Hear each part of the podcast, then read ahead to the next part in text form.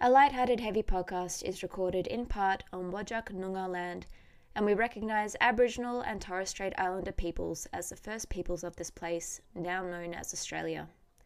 We pay our respect to their elders, past and present, and extend that respect to all Aboriginal and Torres Strait Islander peoples today. Welcome to episode 11 of a Lighthearted Heavy podcast. I am your host Anna, and today I am joined by first time guest host Arielle. She has previously been mentioned on this podcast as my favorite American. We met 10 years ago back in acting school, and that's why today we are talking about acting. This is also the first two part episode. There is that much content to do with acting and our journey through it and where we're currently at with it. So, yes, this week and next week, you have a lot to look forward to. This episode does contain a trigger warning. We discuss a couple of roles which were quite intense. If you do feel triggered by anything mentioned in this episode or are currently struggling with your mental health, we encourage you to reach out to a mental health professional or contact Lifeline Australia for immediate support. And finally, as always, therapy is a game changer and can be a lifesaver, and that is particularly prevalent in part two of this episode. So, in the meantime, we hope you enjoy this episode, and we'll be back next week for part two. Welcome to a lighthearted heavy podcast. I am Anna, and I am joined today by my favorite Australian, Arielle. That's me. Just a regular Australian gal. Is that your Australian accent? No, I'm not doing that for you. You know I'm not. Why? Because I any credibility that I have as an actor will go right out the window if I try to sound like you. Well, Kerry Butler did it in Xanadu. Xanadu. Okay. Xanadu. I'll just I'll just pick random words throughout the episode and then I'll just say Mm-hmm. it like you or I'll try to and we'll see.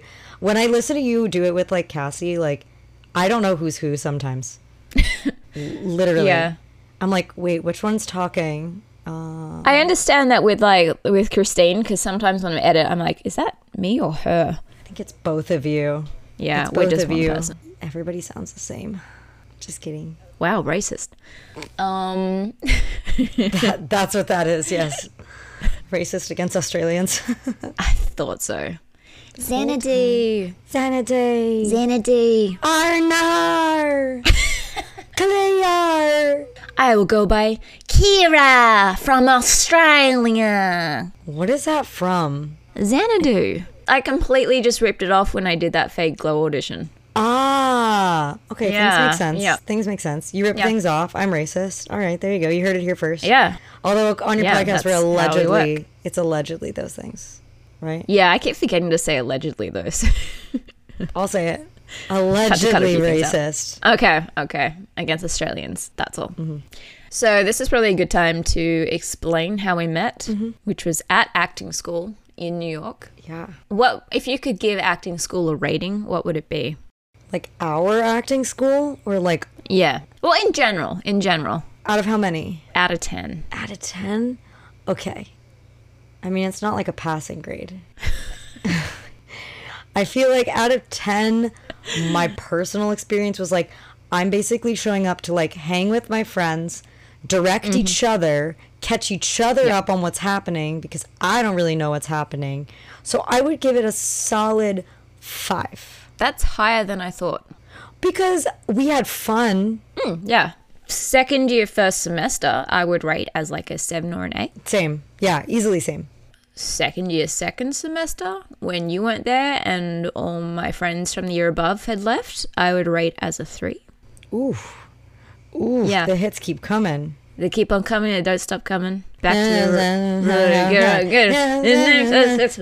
this is from Shrek, right? That song that we're that that's also in Shrek, right? Yeah, I just hate that people know it's from Shrek. It was like the um, "I'm a Believer" song. They're like, "Oh, is that Smash Mouth?" I'm like, no, it's the Monkees. Oh, oh yeah. Uh-huh. it's fun. Listen, one day you'll do a podcast for just me.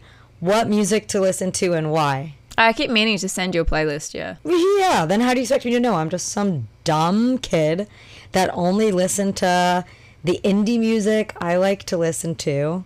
I mean, that's not fair. I've given a, anything that's older than like 1990. I like don't know about it. This this is, should be a whole. It's a whole separate conversation. I try and I pretend, and sometimes I re- I recognize, but we didn't listen to like music growing up. We listened to only musical theater. That will explain itself later. Okay. Just for the record, I would not put Smash Mouth on a playlist that I made for you. That's totally understandable. Yeah. Also, my mum was asked on a date by the drummer of the Monkees. I'm assuming that's a band. That's a band that uh, Okay. was a TV show as well, and they sang the original "I'm a Believer."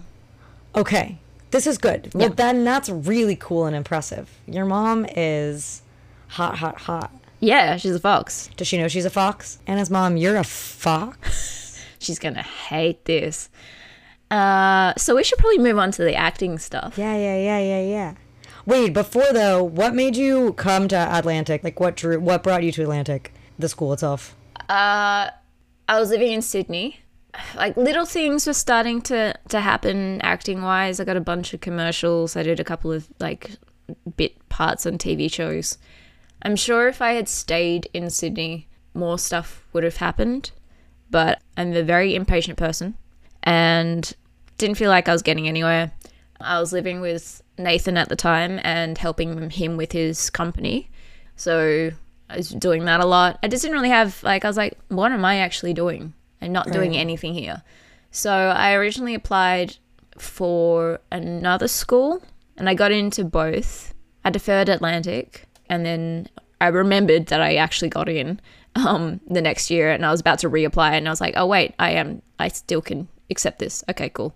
So I accepted it because I was just like, "What the fuck am I doing? This is taking so much fucking time." And it's, it was in New York City, you know? Yeah, I always wanted to live in New York. Honestly, same. That's why I did it too. I was like, get me out of Florida. Anything that gets me out of Florida sounds good to me.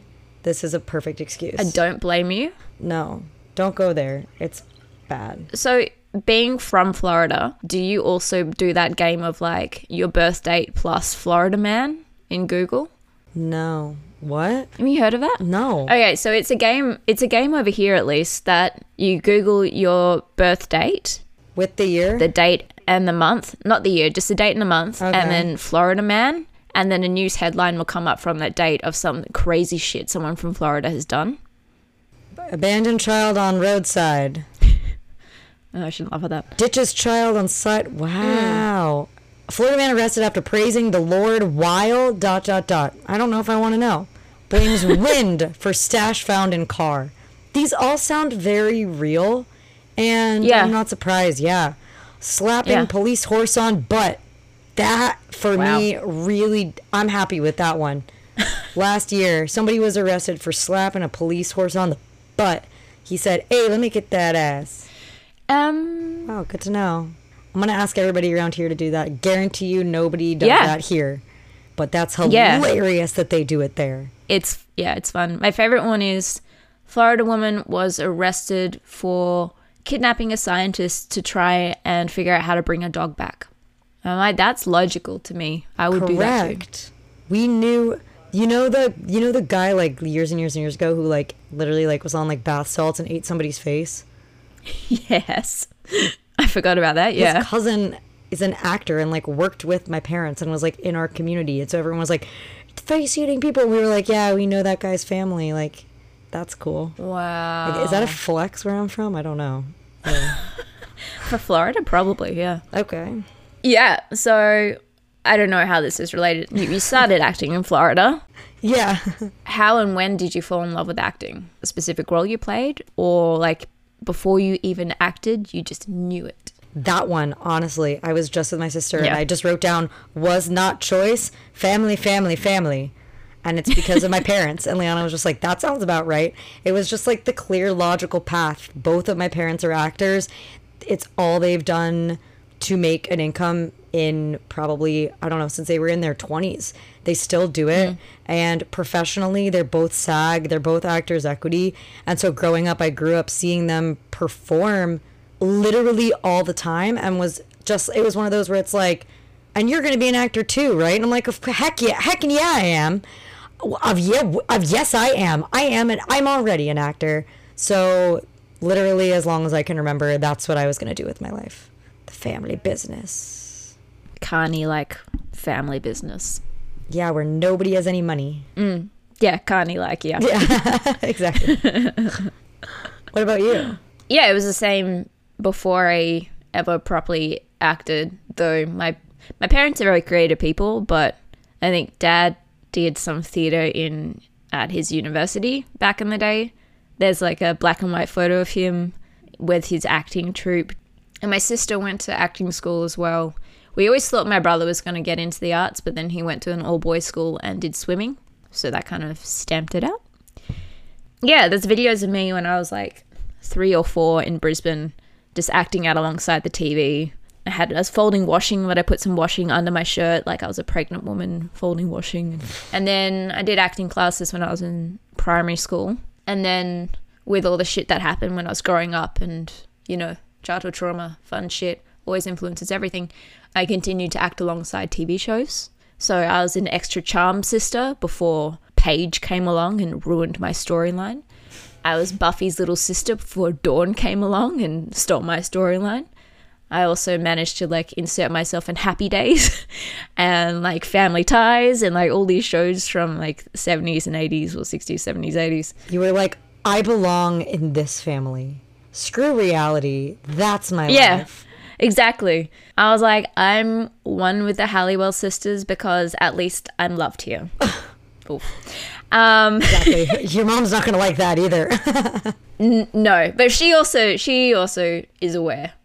Yeah, so there was that stuff, and then I did a production in year, I think year ten, one acts at the end of year ten, where I played Lizzie Borden. She, for people who don't know, she's the one that that children's nursery rhyme is about. Well, I don't think it's a nursery rhyme, but Lizzie Borden took an axe, gave her mother forty whacks. When she saw what she had done, she gave her father forty-one. the famous nursery rhyme for your children. Mm, The famous, hey, London Bridge is falling down. Sure. Ring a ring a Rosie about the plague. Sure, but there's but it's less obviously violent. But I mean, I'm down to give children fake axes if you are. I never technically had an axe in the play. I was just covered in fake blood by the end of it and holding a decapitated doll, and I gave people nightmares. So I was actually really proud of that. But then the fake blood also made my skin break out because I kept it on so long after the show because I was taking photos because I thought it was so funny. Anyway, but yeah, so I did that, and that was the first time I did a role, and I was like, I remember like in a tableau sitting there and being like, what the fuck is my next line? And then as soon as we came back, I was just jumping straight back into it.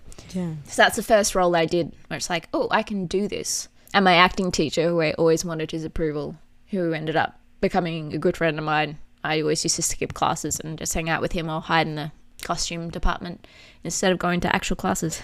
Same. And he came up to me after that and he was like, brilliant, and walked off. I was like, I did it. I made it.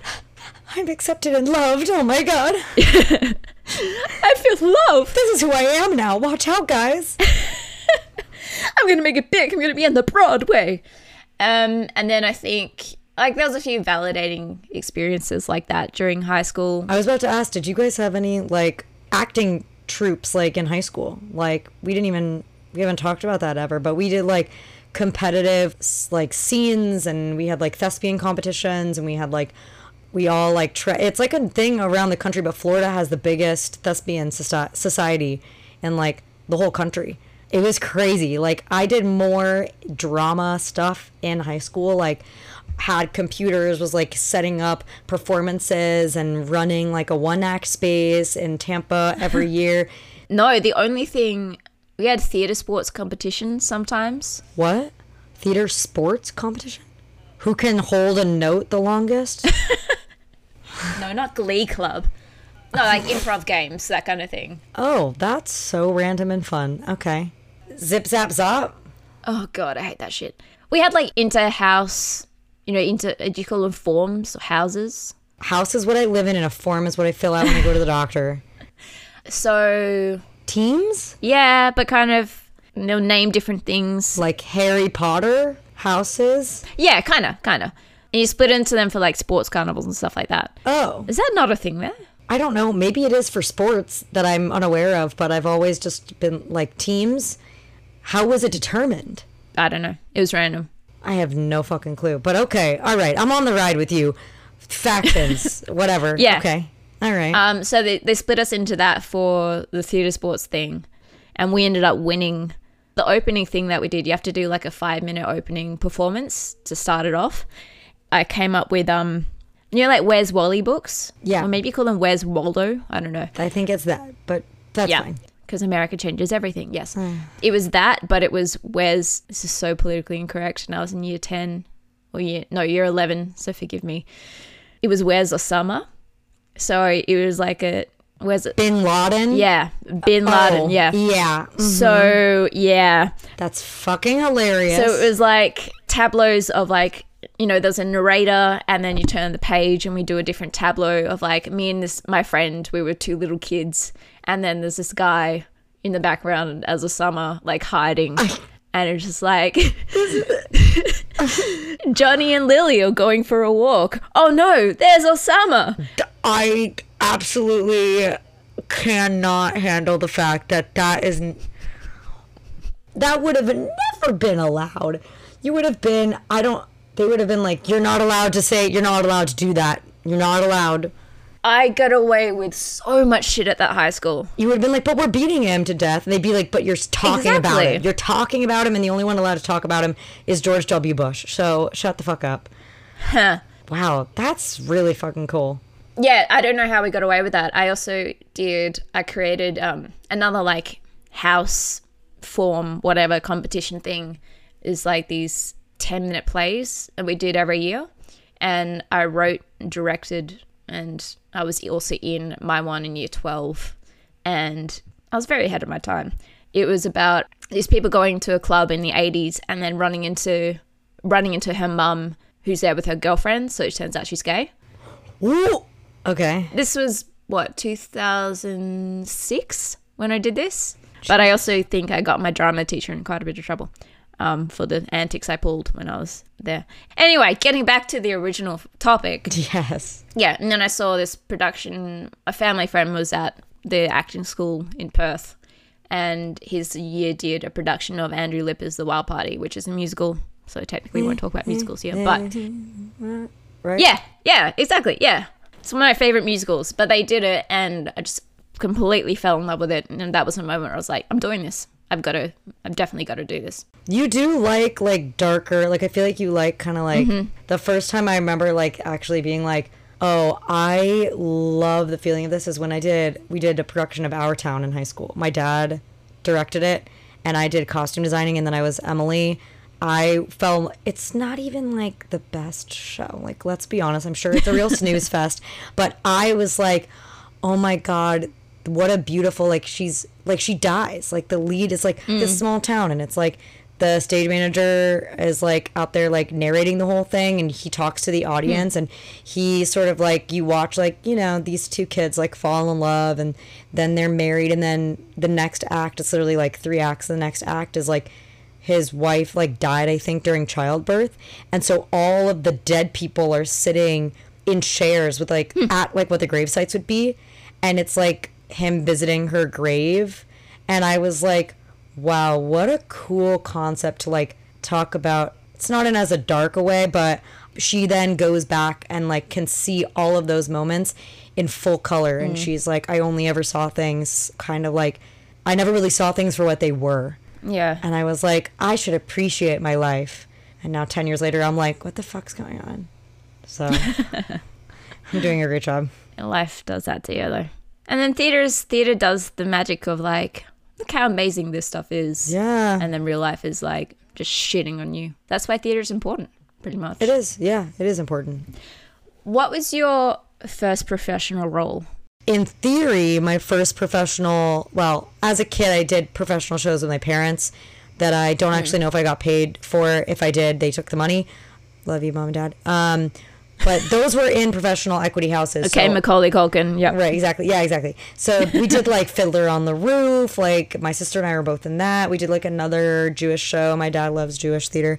But then my first paid role was when I did um, this like movie in in Florida. I was it was I was in high school or in between years of high school, and it was like an indie film, but you can still catch it some places if you look for it, I think you can get it on like Amazon or maybe like on like some flights. They feel like they might have it on random flights. I don't know. really? Yeah. Somebody texted me one time. I was like, I was on a flight and all of a sudden they were just playing your movie on our plane and I was like, is that Arielle? What the fuck?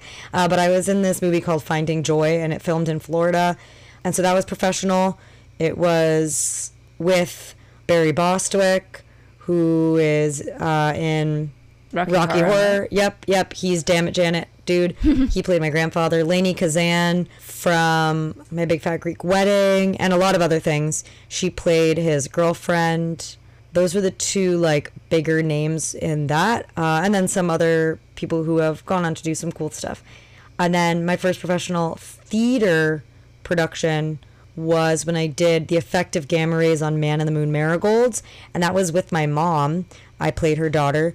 Uh, that was during my senior year, and it was at um, it was at a theater company about an hour away from my house. And the premise there is sort of this fucked up family dynamic: mom, her two kids, her mom living in this house. I want to say it's in like the 60s, um, but I could be wrong. And uh, she's an awful mom. She's terrible to them. Um, she is emotionally abusive. And the youngest daughter, who I played, has this very like cosmic view of the world. And she does a science project about marigolds, like the flowers, and what happens when you grow them near gamma rays, radiation. And how some of them don't grow at all, some of them grow kind of weird and lopsided, and some of them grow more beautiful, bigger, more amazing than any flowers could ever grow on their own. And that's, I think, the metaphor for the show is that around, you know, radioactive people in a toxic environment, you have the possibility of ending up like fucking shit. You also have the possibility of being stronger, healthier, and more gorgeous Yeah. than ever before. It's a really beautiful show. Yeah. What about you? What about you? What about me? My first professional show was a kids' TV show, a kids' sci-fi TV show. Um, I was 18. So this production, I was about to start second year of my first university, which I had no investment in. I was there doing a performance degree, and they didn't actually give a shit about any performances you did. It was technically under communication, so I didn't care. Um, so I got this role, so I left. Yeah, it was interesting. My first professional role was also a pretty stark view of what professional acting is like. It was a co production with three different countries. I was in the running for the lead role. I ended up getting a smaller role, which they wrote up for me. But a few years later, at my first acting school, which was like a nine month program, the casting director, I don't think she realized I was in the room when she was telling the story, but she's telling the story about how she worked on this production and about 75% of the people in the production wanted this one girl to do the lead role. But the writer and the creator of it um, and executive producer was the father of the girl that got the role. Ew. You're like literally in the main like cast, man. I'm gonna Yeah. fucking watch. Th- I love sci-fi. Where can I watch this? It's- I want to watch it. It's it's not good. Anna, I don't. I don't care. I'm your biggest fan. Please, just let me have some sort of happiness. I don't know. I don't know where it is. I'm only in like three or four episodes, but yeah, That's so it's cool. somewhere. Like it, they used to play it on like Saturday mornings on Channel Nine. Well, we have different channel nines, so Yeah, yeah. But yeah, so that was a that was a pretty bleak introduction to the professional world of acting, but um, it was also a very correct. It's exactly what it is. yes. Yeah. So that was my first professional role. Congratulations. Oh, thanks. I don't think you look too old. Just to put that out there, I think you um, would have been fucking fine. Yeah, when I was 18, I still looked like I was about 15. So, yeah. And I kept looking like that till I was at least my Now. early 20s. You look the same now. Stop it. Now I look like I'm like mid 20s maybe. Yeah, I would say. Do you still get ID'd? Or is that not a thing they do in Australia? I don't really go out to places where you need to be ID'd, so. Okay, fair enough. And I don't drink alcohol anymore, so I don't even need to Ever? buy I alcohol. didn't know that. No, I stopped um, November last year. Congratulations on your soberness. Thanks. And it just Yeah. it, it feels really redundant to me to be on antidepressants, which they now want to start weaning me off, which I am very nervous to do because um, footy season and my mood is highly affected by footy season. And then also with my ADHD meds, I'm like, why would I put something in my body which is a depressant when I'm on these other things that are trying to pick me up? yeah. So that's why. Congratulations. Thanks. Yeah. what actors, who are the actors that have influenced your life or past performances the most? So past performances for sure just like my parents and ew, I sound so gross on this, but like my parents and also the entire like group of people that I grew up around. I'm not very close with my family on either side. For a lot of them it's because I do not like them very much, but Fair. the group of people, the group of professional actors and musicians that did musical theater and like not musical theater in South Florida were literally family to me. So at any given point in time, if you had asked me at 11 years old versus 15 years old versus 17, I would have had somebody else that I was watching four times a year, five times a year, doing roles that I like was just like so, you know, heavily influenced by. Yeah. But like now, I'm honestly just like Natasha Lyonne mm. and Julia Louise Dreyfus are the two that I con- connect the most with as like performers. If I could play a role now, I would love for it to just be their their their love child. I could actually see a show where that happens. Yeah. Yeah. Like we just need like the the neuroticism mm-hmm. and The attitude. Yes, from Yeah. Elaine and Seinfeld. And then just literally anything Natasha touches, because let's be honest, it all ends up kind of being the same. Like Yeah. we need the like the ch- the cheese grater voice, the hard into life, fuck you kind of thing. Put mm-hmm. them together, and that's me. fuck you. Do the fucking chores, you fucking asshole. You know what I mean? Like just like that's that's me. Yeah. I give a fuck. I do give I give a fuck. But how I give a fuck is my way. yep. So that's those are the two that I really, really love. I can 100% see that in you as well. Thank you so much. You're welcome, Natasha. Okay, what about you? I feel like I already know. Well, no, I'm gonna let you answer. Go ahead. No, no. What What do you think? Well, I mean, like, if Buffy is not around it, y- you're not alive and breathing. Yeah, that's true. She is my lifeblood. Before I found out that Joss Whedon was a piece of shit, allegedly, I would be like, yeah, my parents and Joss Whedon is my third parent. I'm sure my parents love hearing that, but don't worry, he's a piece of shit now. Allegedly. Allegedly. Yeah, so Buffy, she, I kind of tried to um, model my whole life on her, but I was a bit too young to understand the nuances and like the absolute depression and despair she goes through. And how also how vulnerable she is, and how vulnerability is actually one of her biggest strengths. Completely missed that as an eight-year-old. you were eight. Yeah, you were eight. yeah. Like, damn, I really could have done better when I was in elementary school. Continue. I'm sorry. this will be a surprise to no one, River Phoenix, because he is just the epitome of a natural actor. It a bunch of interviews I read and of his past directors and all that. They're like, if you gave him a stage direction and he didn't feel it, he didn't understand it, he he couldn't do it. Like he only worked from the truth. Okay. It was just it was incredible. Have you seen Stand by Me? No, and I knew you were gonna ask that too. I don't know have why to watch I knew, that movie. Well, because my favorite movie. okay. He is just he's incredible. 1986. Holy mm-hmm. shit! Yep. You weren't even alive. I know. I'm not that old. Who showed you this movie? We had to watch it in year eight in English class and write an essay on it, which that usually kills anything for me.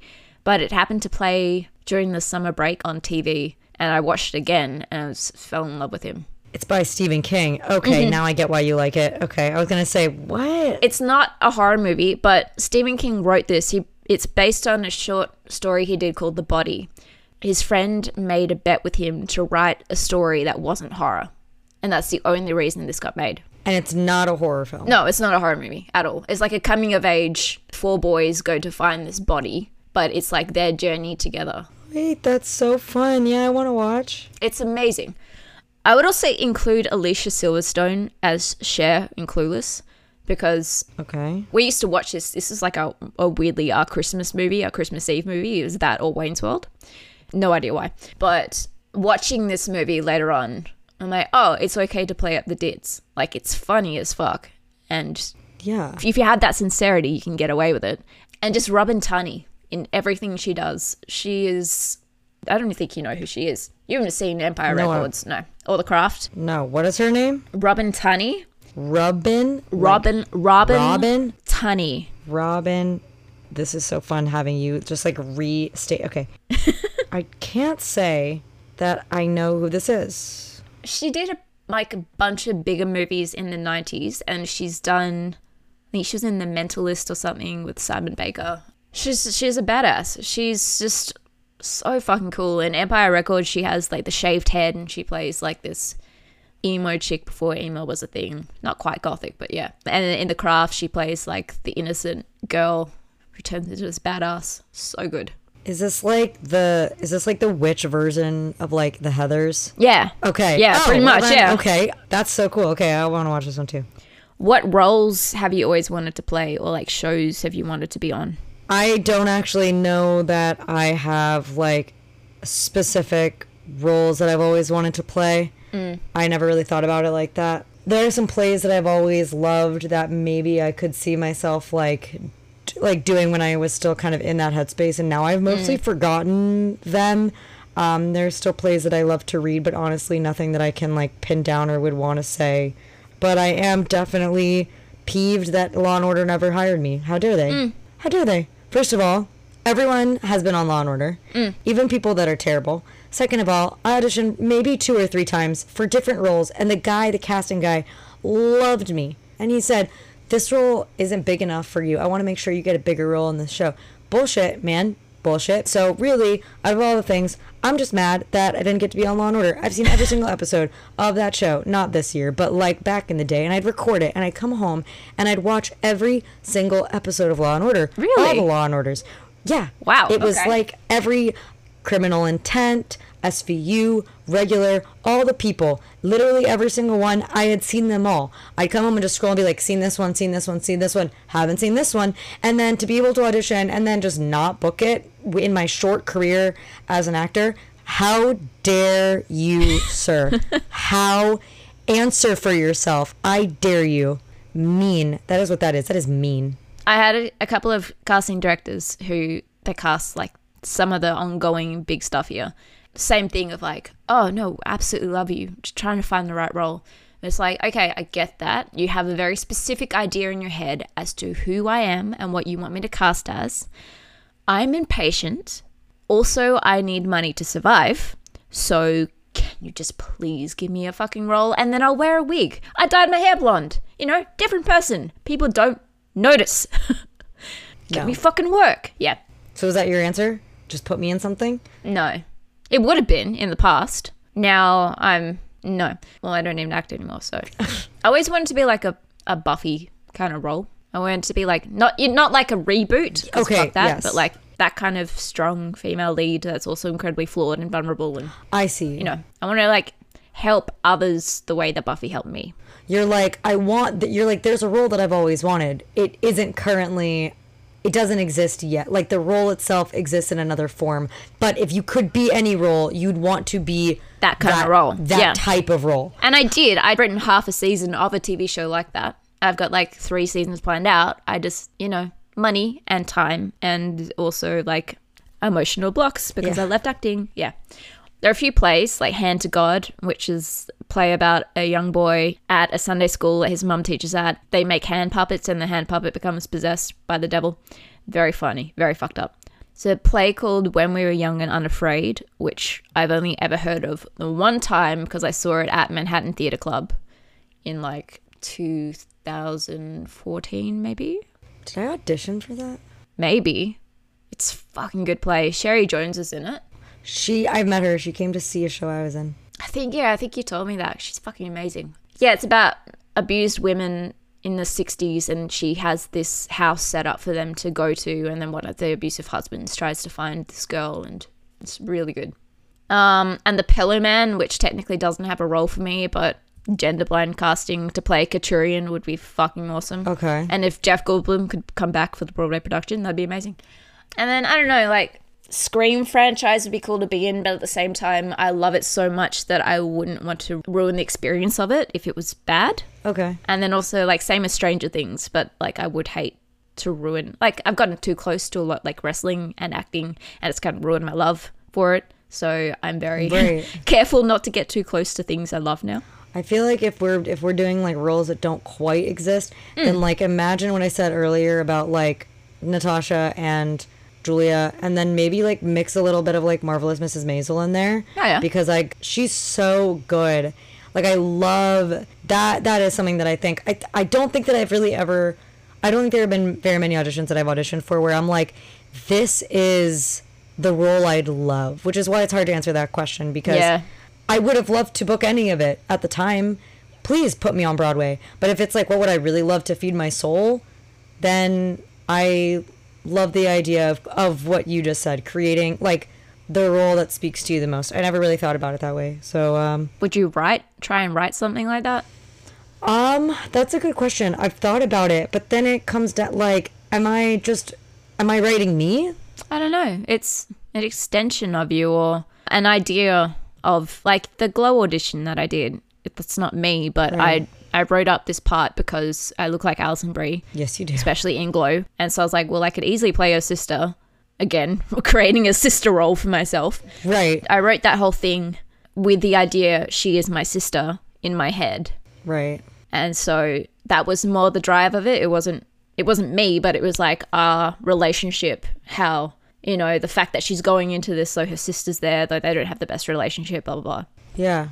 I guess that like writing from other people's perspectives is very hard. It's hard for me to even, it's, it was me, me even understanding, like, I feel like I've worked so hard in my adult life to like understand other people's perspectives as human beings. Yeah. Because sometimes I'm like, why do, why do you think that way? So the concept of writing characters that are real and forget about maybe like writing one for me to play. I could maybe figure that out, but like writing so it's not a monologue, writing for other people, I don't know if my brain works that way yet. interesting Fully fledged, actual full characters that think differently that I just don't know if my brain works that way yet. So maybe, like maybe one day. Otherwise it would turn in I yeah, I don't know. Also situations. You're so good at coming up with like situations, the actual story itself. I'm over here like, yeah, I, maybe I could make a person happen, but I don't know in what sense. You're too, you're very creative. I have a very visual brain which is handy but also terrifying at times I that I okay that I can see. I have a different kind of visual brain, but if anything ever comes to mind, I'll be like, "Give me a setting, please." Maybe that's all I need. Yeah. Is pretend like it's improv for a sec. Give me a setting. I'll come up with something, and then like t t t t t t t. I don't know. I've never tried it. I also have a lifetime of living in my brain and disassociating with life and creating different scenarios and roles for myself in different shows to escape life. I guess I'm not. I'm not traumatized enough. Yes, sorry, you just need to be a bit more traumatized. Um, right. uh, the gift of childhood trauma. I mean, hey, man, you are the marigold that is growing strong and beautiful and smart. I have adult trauma, but writing about adult trauma, it almost feels like that's a little too close to, like, it's still. So I'm not sure yet. I Yeah. Really. I tried writing, you know, because I've had a lot of negative interactions with guys, and I tried writing like like a memoir kind of thing, like getting the notes together and stuff, and going through all, all the old emails and texts and everything. But I like, yeah, this was about a You year. re traumatizing yourself? Yeah, it was about a year ago, and I just was not ready. So yeah, you need you need that separation to be able to see it objectively and be like, remember the time, as opposed to like everything hurts. Yeah, You're like, wait, let me read one more. Oh no. yeah, that was fun. That's so fucked. Wow. Speaking of, in the Yeah. counter traumatic light, worst audition stories or like on set or during production stories. Okay. Okay. This I tried. I feel like some of the best are the worst and some of the worst are the best. It just depends on what angle you're looking at. But Fair. I will say that I I had a callback for I believe it was Long Day's Journey on Broadway with what's his fucking name Carnahan, and he was eating a salad during my audition, and I then did a terrible job. I definitely think that was the the first. I don't know if that was the only, but the most memorable audition that I walked out sobbing and mm. called Alex, just being like, I don't even know like if I fucked up or if it was him or if it was the fact that I was just like, why am I here? Do you need a lunch break, Yeah. sir? Should I just stop, let you finish? It was just, it made me feel useless. Like, it was just, so I did a bad job, but I blame him for sure. Mm. I showed up for an audition for Marvelous Mrs. Maisel. And again, this my, this is honestly just kind of funny. I showed up and they were like, "Why are you here?" And I was like, "I'm confused. I'm an actor. This is an audition. I'm here for that." And they were like, "No, but why are you here?" And I was like, "Because my agents sent me here." And they were like, "But this role, and this is where it gets not so fun. This role is for somebody who's big and did this gesture. And so i like looked around the room and they were like you're not overweight. This role isn't for you. And i was like how did i end up here? And also like I don't know whether like do they all know? Is this something that's like a is this like a role that's like are we doing like a and we're fat phobic or are they just like we wrote like i had no idea what was going on. So they were like well we feel bad that you came all this way so instead we're gonna have you read for another role because we feel bad and you're really cute. So here's this one by the way she's in a bikini the whole time and i was like what the f- no thank you. Like i have not shaved and i don't plan on doing it right now. So i read for this and they were like thank you so much for coming in. We're so sorry about the mix-up it's so confusing we, we're gonna have to email your agents about that and i was like okay so that was weird and uncomfortable Fucking hell. All right. also every self-tape that's ever existed bad experience do not recommend Yeah, zero out shit. of ten That shit. in the middle of a performance of Hamlet, professional performance, I just spoke gibberish for, mm. and I don't know why. It just everything I tried to say came out like, "It's you when you get into the place where you they say, I ain't your to and the guy was like, "Okay," and just picked up from there, and my adrenaline was like.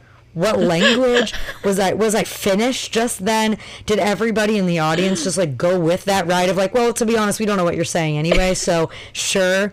Um, the last thing I ever acted in was I did a short film for like a friend's friend, and it's I don't have I don't know if I'll ever actually see it. It's a short, so like that means he's probably not going to actually finish it. But he made me run like five miles in it. I was running to Central Park from the east side, and they were like running towards each other. But I didn't actually realize that he was going to actually have me run. I'm not in shape.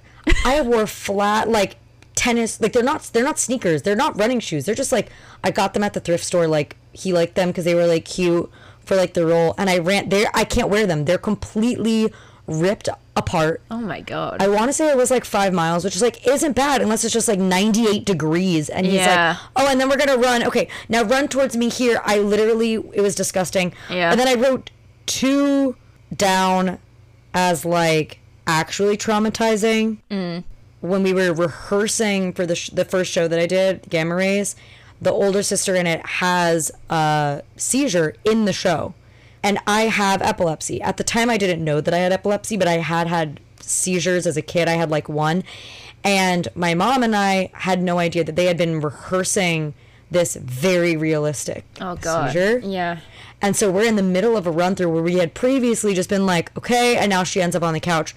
And she just, no trigger warning, seizure. Oh my god. And I was broken, sobbing, left the room. My mom, who had seen me have a seizure as a child, was sobbing and the director was like what's happening? Why is everybody scared? Why is everybody sad? It's just a seizure. We were like you didn't warn us. It was really like fucked up. And then the only other thing that i wrote down was because it was more recently i didn't realize i had a lot of these a little over a year ago, I was it was sort of at the end of me thinking that I was going to be an actor and I auditioned for this really great play that I wish I had gotten called John Proctor is the villain. And He very much is. he, yes. he definitely Yeah. is. Yeah. I was in like final callbacks and it was literally between me and one other person. I had prolonged a vacation to like go to this callback in person. I met the the entire creative staff and my agency was at the time like so excited because they were like, "Oh my god, you're actually going to make us money. This is so sick." And so then they contacted me and they were like, "Hey, here's the thing. We can't decide. We just like can't decide. So can we just see you like one more time on Zoom?" With the team and you're going to read with one person for the role and then the other person. And then we're going to do the same with her and the other person and the other person, which sounds like fine, except that my boyfriend's mom was in the hospital on her deathbed. Mm, yeah. I knew that I had this thing going on, that it was going to happen. So I kind of like, well, this isn't that important because she's literally like passing away. Yeah.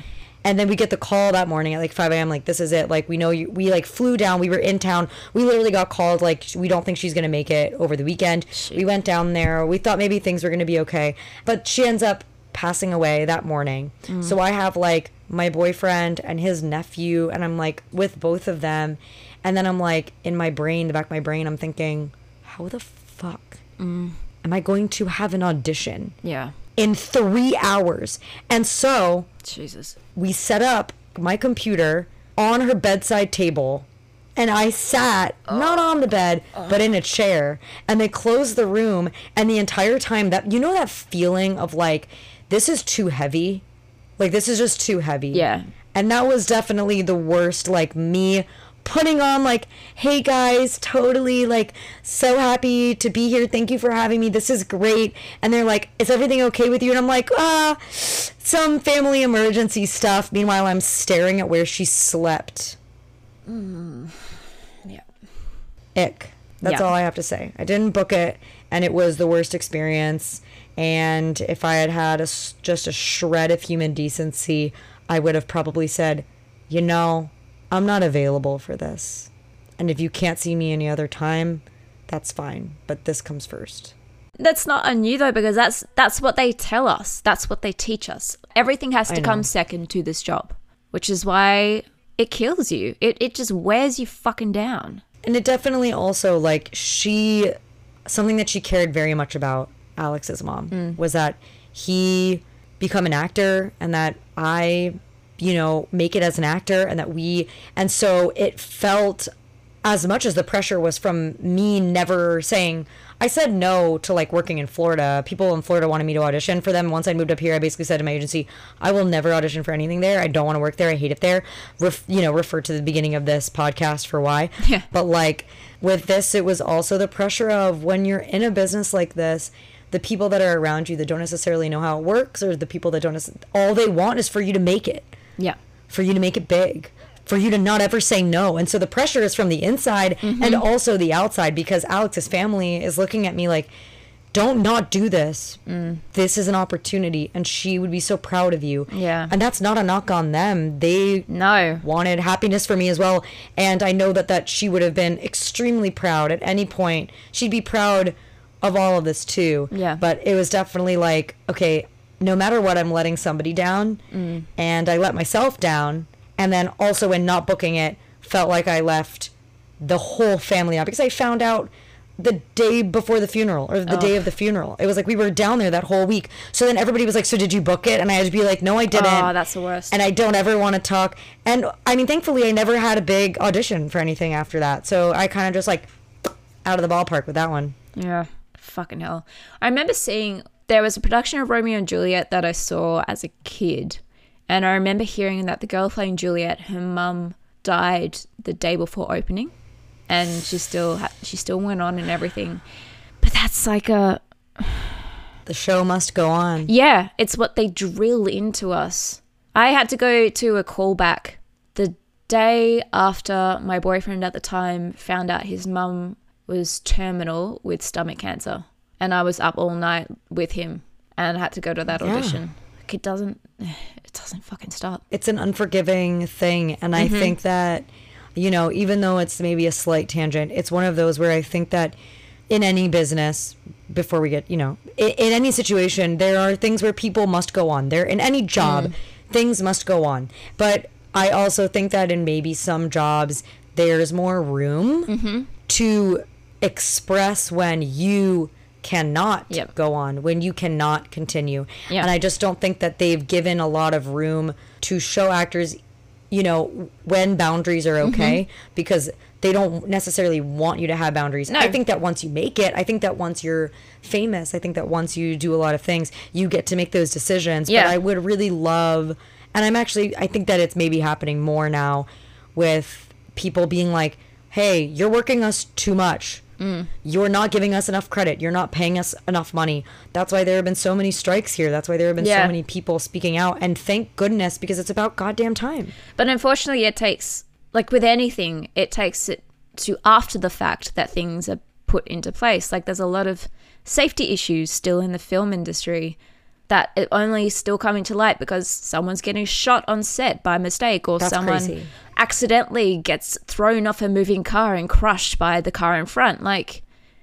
I'm sorry, why isn't this shit in place beforehand? Anyway, that's a tangent. Right. It's yes. Um, I auditioned for like back back out of high school. There is a bunch of Perth actors going for this horror film. I got a call back, and they're like, "So these are the these are the roles we're thinking of putting like thinking of you for. What what would you prefer?" And I saw one, I guess trigger warning because it's fucking disgusting. They're like, she gets her eyelids cut off. hey, Yeah. I'm like, No. you have no budget. How are you going to pull off this effect? And they're like, oh, we haven't thought about it yet. I'm like, yeah, no, I'm out. yeah. Before you end up with no eyelids. Ugh. And similarly, in Sydney, I got this role for a movie, like an independent movie, and it was all about, um, is it Kentai? The, the bondage yeah, thing? the like tying. yeah, Yeah, yeah, yeah, yeah. So it's about this office worker who gets into this, but she has this habit of like stapling her arm as like a self harm thing to calm herself. Jesus. But I was talking to the director on the phone, and he was like, "So you're okay with stapling yourself, right?" I laughed. I was like, "Yeah." He's like, "No, seriously. Like, are you are you fucking kidding?" He's like, "No, is that a problem?" I'm like, "I'm not stapling my fucking arm. Are you kidding?" And he wanted to do this whole underwater sequence for the beginning, so like scrap the whole running beginning to underwater sequence, where there was going to be like no safety on set. He had never done underwater sequence before, and I'm like, "Yeah, I'm out. Sorry." He's like, you're fine to hold your breath for uh, I don't know, five minutes, right? Yeah, you, you find to struggle underwater for this amount of time for this, right? Yeah. If you pass out, no one's saving you. That's fine though, right? Yeah. Right. And then I did a, another movie later, and I was talking to one of the producers. He gave me a lift home, and this guy's name came up. He's just notorious for doing this kind of shit. Jeez. Um, when we were at acting school, we did these ten minute plays.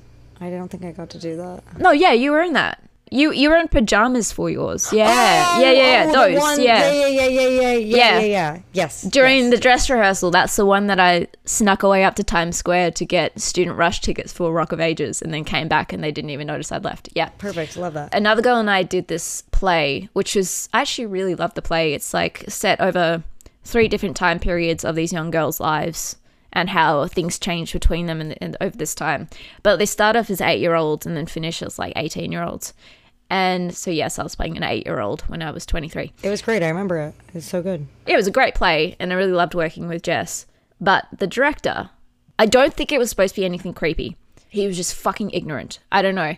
But in the rehearsal room, he says to Jess and I, so I don't know if you want to like eight year olds, so experiment, like maybe, you know, they kiss each other to like experiment with their sexuality. And Jess and I just went, What? they're eight. Uh, we actually went Right. to um, student services and were like, dude, what the fuck is with this guy? Was it just the three of you alone in a room? Yeah, Like no like stage manager, nobody like taking notes, No. nobody like no. Oh my god. So Could you guys kiss for me while I record it on my phone? Yeah, exactly. I don't know. I think it got back to him that we complained, and he was like super nice to us. And I was just like, we're just going to go and do our own thing. and you can just put your name to this piece and fuck off, please. Thanks. but my weirdest, weirdest one, I went to an open audition for the Spider-Man musical, where um, I think so, I think someone died in it. Uh, definitely, Did someone die, or did they just get? wait, he was paralyzed or something. He fell off the stage because the wire. That sounds that sounds right. And it was just, just a like fucking big waste. I went, I saw it, I saw half of it and left it intermission. It was so bad. Oof. So that was that was like literal definition of a cattle call. Yeah, just brand me here and I'll fucking walk off. It was like lines around the corner. So it was like a non-equity, just open thing. I just wanted to go for the experience of it. Yeah. And you finally get into this massive warehouse. You'll like go to different casting agents and assistants all around this warehouse, sing 16 bars of a song a cappella, and leave. At the end of it, you leave and you're like, what the fuck just happened? And I, the only real worst, like, there's been uncomfortable stuff on set, like filming in the middle of the night in the middle of winter, and you, it's supposed to be Yeah. summer and all that kind of shit Yeah. yeah, I did this true crime reproduction thing of this young girl who she was killed by one of the nephews of the Kennedys in the 60s or 70s. She was bludgeoned to death with a golf club and then he like went to rape her, but he freaked out, so she was found in a park with her underwear down, her head beaten in. Jesus. Yeah. So I took this role because I was like, okay, I've never done one of these before. I want to do it to tell her story because he was coming up. I think he's now out of prison because they overturned his conviction when you're very like whatever. Was like, okay, I'm going to do this because of her. So it was like two or three days on set. I went home each night and just bawled, like just like it was just horrible. One day we filmed the actual being hit with the golf club, which was fine. But then he dragged, he had to drag me across the grass with my prop underwear down. And we had to do it over and over again. And it was like past midnight at that point. And then the next day it came back and had to do the scene where she's found. So again, prop underwear around my ankles pretty much. And lying there, I think it was raining that day as well, lying there on the ground with a whole bunch of fake blood all over my head. And then there- there's this bunch of extras around, like people being like onlookers and cops and stuff. And they're just kind of like joking about the situation and laughing about it. And I'm lying there in the cold, couldn't really get up or move or anything because they like done the makeup a certain way, the prosthetics a certain way. And just like, this actually happened to this girl. Are you fucking kidding me right now? You're standing there and laughing. Fuck you guys. Right. So that was pretty horrific. That's fucked. Yeah. But that's pretty much it for the bad ones that I can remember. There's definitely got to be more. Right. That's what I'm like. I'm like in my head. I'm like, what else is there? But I, I just, I don't know. I think that's enough for now.